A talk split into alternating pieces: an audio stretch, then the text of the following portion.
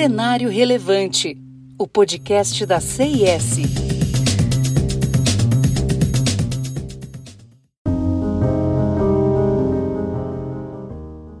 O ambiente empresarial está em constante evolução, tornando-se cada vez mais complexo, exigindo agilidade e assertividade na tomada de decisão, principalmente em momentos críticos em que vivemos, onde quem erra menos tem maior chance de sobrevivência. A pandemia mudou hábitos e comportamentos, dentre eles a utilização da internet, seja para compras, pagamentos, entretenimento, educação e etc. O isolamento social restringiu a circulação da população, entretanto, ampliou o volume de dados em rede. Nunca se teve tantos dados como atualmente. Luciano Menegasso, sócio da CIS e autor deste artigo, traz um excelente exemplo de como a tecnologia de dados aumenta a qualidade das atividades. Tomando como exemplo o segmento de educação, há 2 anos, os principais indicadores para avaliar o rendimento e engajamento dos alunos em faculdades ou universidades eram notas e presença em sala de aula, as quais geralmente eram avaliadas ao final de cada trimestre ou semestre.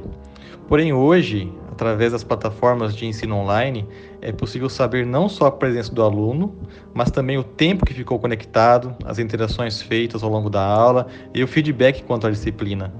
Essas informações, elas estão em bancos de dados que, quando relacionados, permitem avaliar o desempenho por aluno, por disciplina, por professor. Então, é uma ferramenta fantástica para a tomada de decisão e análise.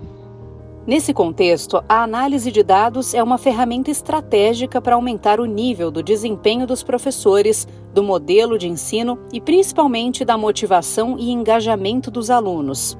Uma das aflições que o segmento de educação vive em função da pandemia diz respeito à evasão dos alunos, objeto de estudo de analistas e cientistas de dados que buscam mapear e quantificar indicadores preditivos à evasão, de modo que seja possível se antecipar nas ações para mitigar esse efeito. Assim, a análise de dados pode ser vista como processo de desenvolvimento de decisões ou recomendações práticas para ações baseadas em insights gerados por dados históricos, sejam eles de anos, meses, semanas ou segundos atrás. Luciano conta que a tecnologia de dados funciona em outros campos além da análise, como na previsão e simulação de cenários.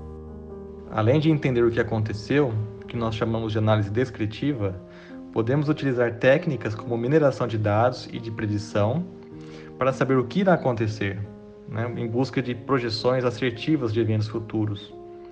Assim como as simulações e modelos de decisão podem ajudar a entender o que é necessário fazer para tomar as melhores decisões para aproveitar oportunidades ou mitigar riscos. Sabemos que, em muitos casos, o valor gerado pela análise é proporcional à sofisticação da modelagem, metodologia aplicada, ferramentas, volume e diversificação dos dados.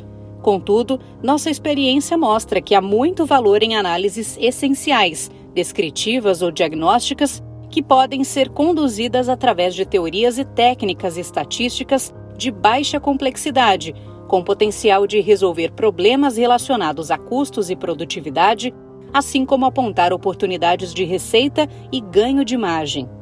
Para tanto, é necessário conhecimento, metodologia e dedicação, permitindo entender o que os dados falam sobre o negócio. Acompanhe os outros episódios do Cenário Relevante, o podcast da CIS.